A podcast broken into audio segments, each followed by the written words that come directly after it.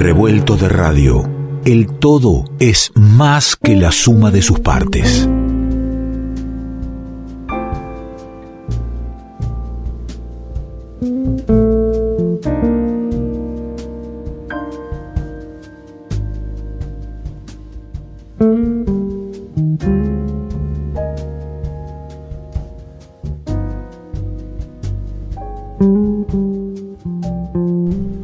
Y venimos de hace tiempo preocupados, ocupados, hace poquito teniéndola al aire a Liliana Daunes, como cada año que necesitamos su voz, que, que, nos actualice y como, como le digo siempre a ella, que nos contagie. Bueno, son muchas que, que nos contagian a, a, una lucha, a un compromiso. Nos salimos de la conmoción de un femicidio que enseguida eh, la, las noticias nos invaden con otro. Y, y bueno, es para mí un, un placer, un lujo poder tener la, la, voz de Estela Díaz, la ministra de las Mujeres, Políticas de Género y Diversidad Sexual de la provincia de Buenos Aires. Hola Estela, gracias por atendernos. Hola, ¿qué tal?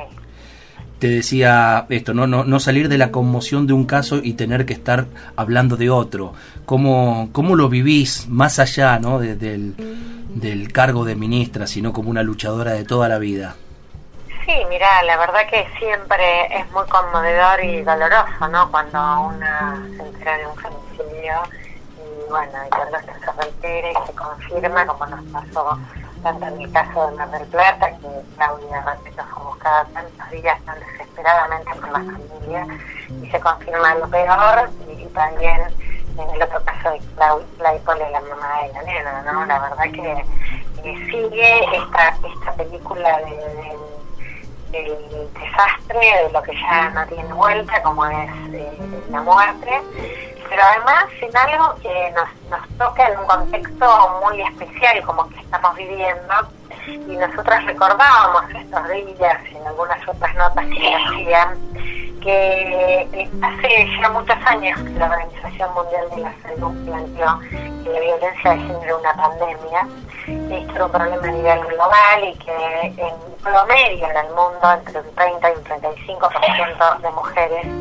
eran o habían sido en algún momento de su vida eh, víctimas de violencia de género. Y bueno, nos parece que eso continúa, que nosotros nos encuentra con un gobierno recién llegado, con un ministerio recién creado en el que empezamos a abordar eh, nuevos dispositivos de atención, otro enfoque para las políticas de la violencia, otro enfoque en general para las políticas de género, pero bueno, ahora abordando esta situación excepcional que en la que nos pone la pandemia del COVID. ¿no? Una situación excepcional, claro, porque uno piensa, eh, bueno, gobiernos recién asumidos que eh, tienen que, que, surcar por esta, por esta situación inesperada, bueno, lo que vendrá en la economía, lo, lo que vendrá en la ocupación de la gente, en, en el daño psicológico también que puede llegar a haber en la población, pero aquí teníamos ya un, un inconveniente que, que, que se profundiza, ¿no? Por esta situación. Sí, la verdad que eso es lo que sentimos. Nosotras nos dan algunas alarmas porque es, suponer que la situación de aislamiento obligatorio, preventivo, tan necesaria para el cuidado de la salud de la población y la vida, y especialmente la vida de las y los mayores, eh, tiene efectos. Tiene efectos en la economía, tiene efectos sociales en una problemática que destacamos como es la violencia familiar, doméstica, de pareja, uno dice, bueno, eh, justamente el lugar que parece que te tiene que proteger es el lugar donde está la situación de riesgo.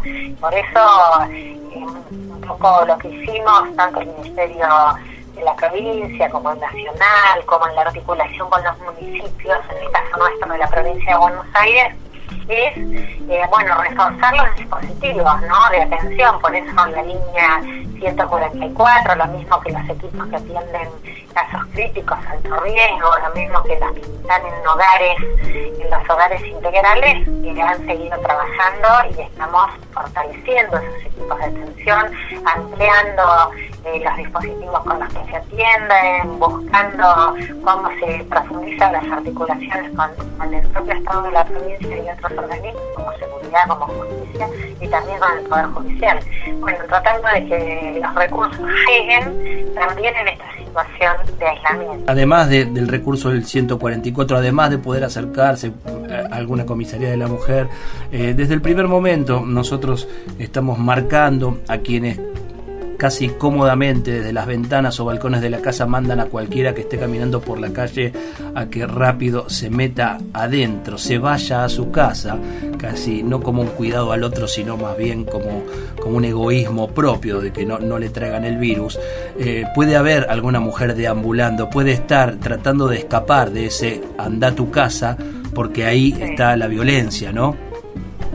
Sí, mira, nosotras planteamos y estamos trabajando además ahora algún material que vamos a sacar porque hemos sacado estas placas ¿no? que se van difundiendo por las redes. Hoy las redes tienen un papel importante, pero hay que llegar.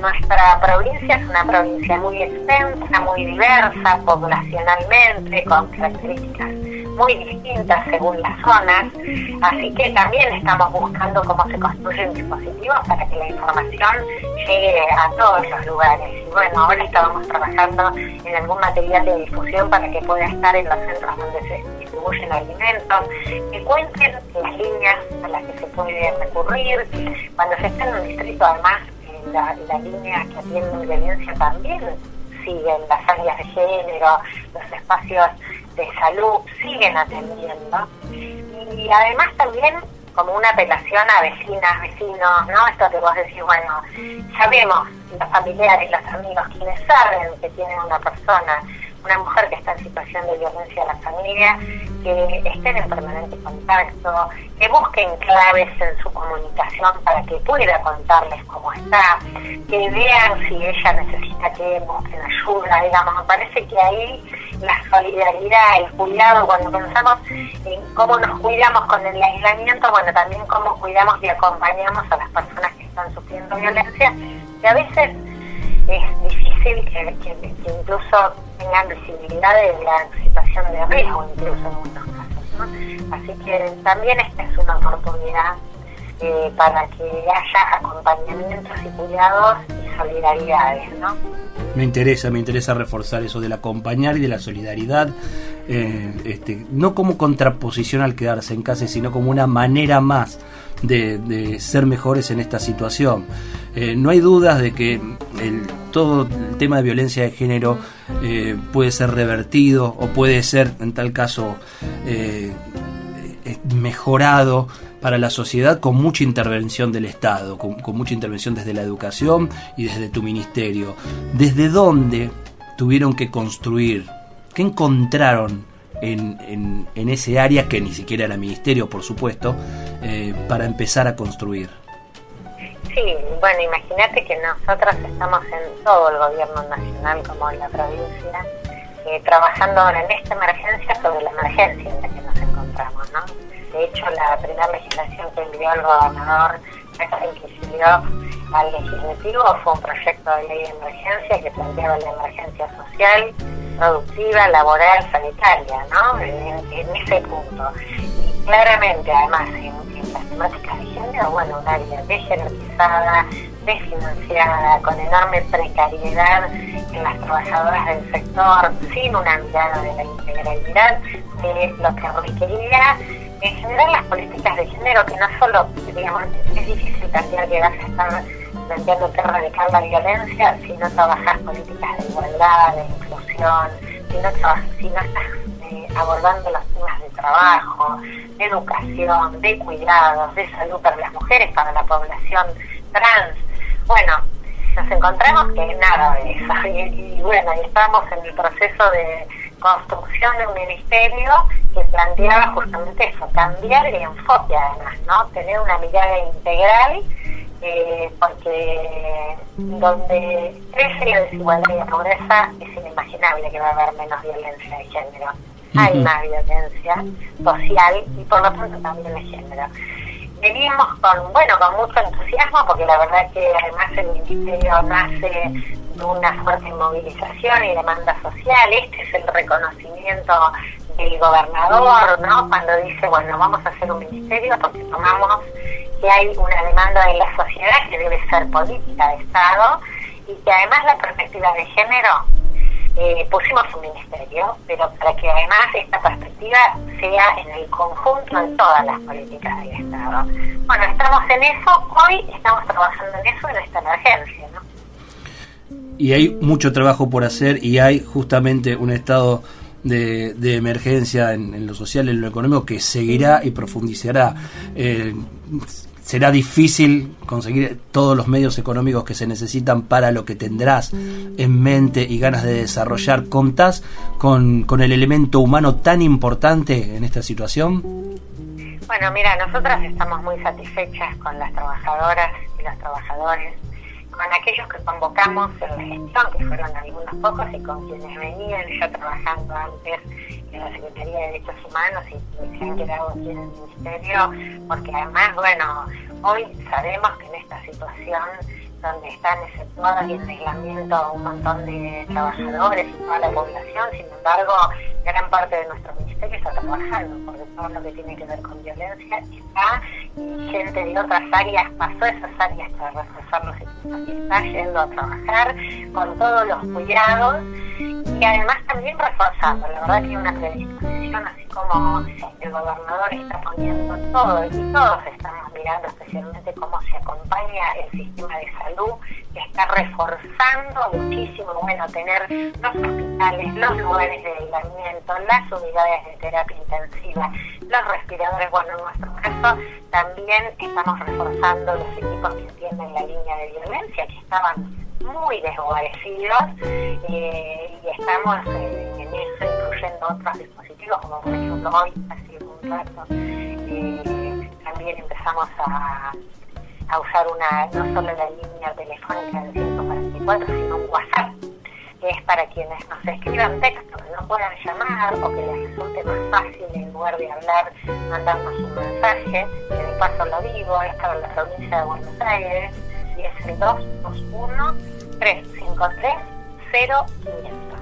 Bueno, mejor tratando todo el tiempo, ¿no? De por todas nuestras vías de comunicación, a nosotras nos llegan pedidos de ayuda, nos llegan consultas por el Facebook, por los mensajes directos de Twitter, estamos con el equipo respondiendo, trabajando eh, todo el tiempo para que realmente, bueno, muchas situaciones una, uno ve cuando cuando se, no, se llegó, ¿no? Cuando llegó el femicidio y no, y no se pudo evitar, pero yo te digo que tanto con los municipios como la provincia, como en articulación con la nación, estamos eh, todo el tiempo asistiendo a situaciones, algunas de muchísimo riesgo, otras en las que se puede prevenir antes del alto riesgo, y, enorme, enorme la cantidad de situaciones a las que sí llegamos también profunda tristeza, pero a la vez eh, el compromiso de que hay que trabajar mucho para adelante, el agradecimiento eh, en vos, Estela,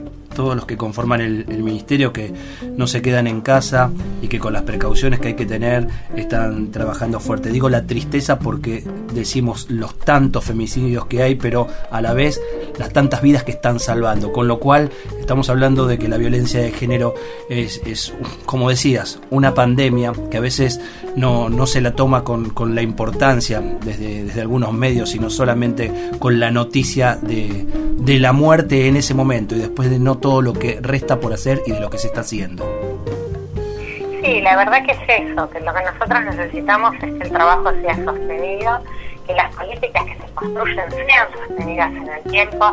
Mira, nosotros ni bien llegamos, sabíamos en la época que estábamos que suelen recrudecer los homicidios, rápidamente hicimos una guía de intervención para ver cómo se acompañaba la familia, cómo se estaba capturando la causa, porque eso después podía estar ligado a, por ejemplo, el acceso a la ley de ISA, que es una reparación para hijos e hijas.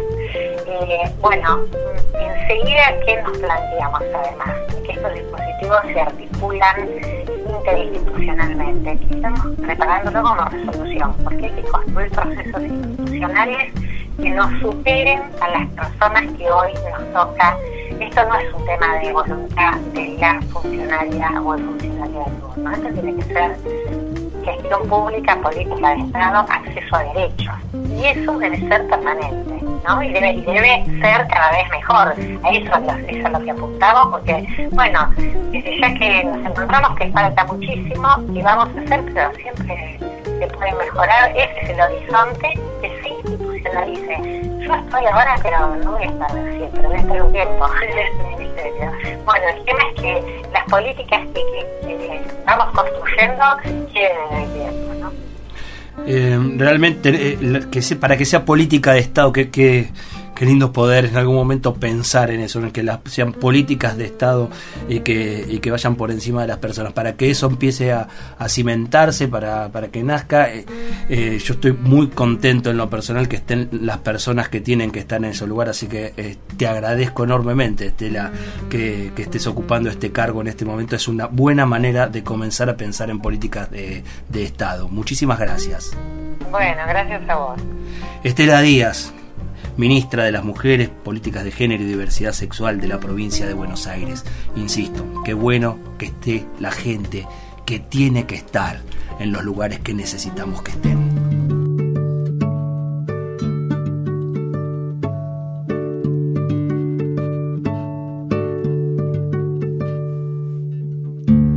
Que la mañana llega igual para sombra llevo mi propia luz. Que no quiero recordarte que acá también llueve y que cuando escampe va a sonar.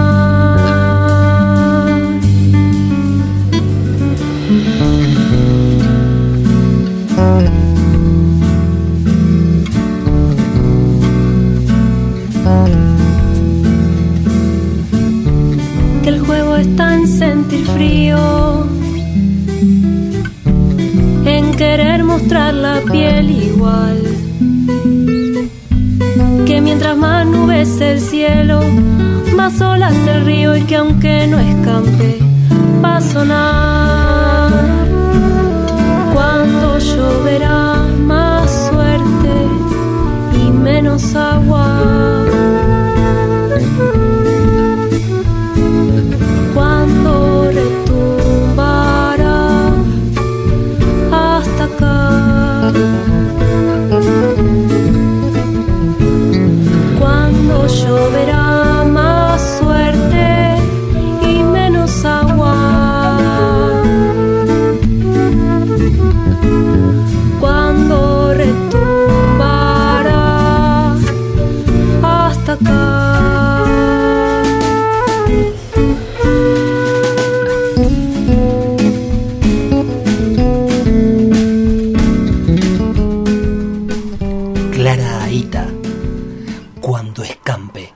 De radio.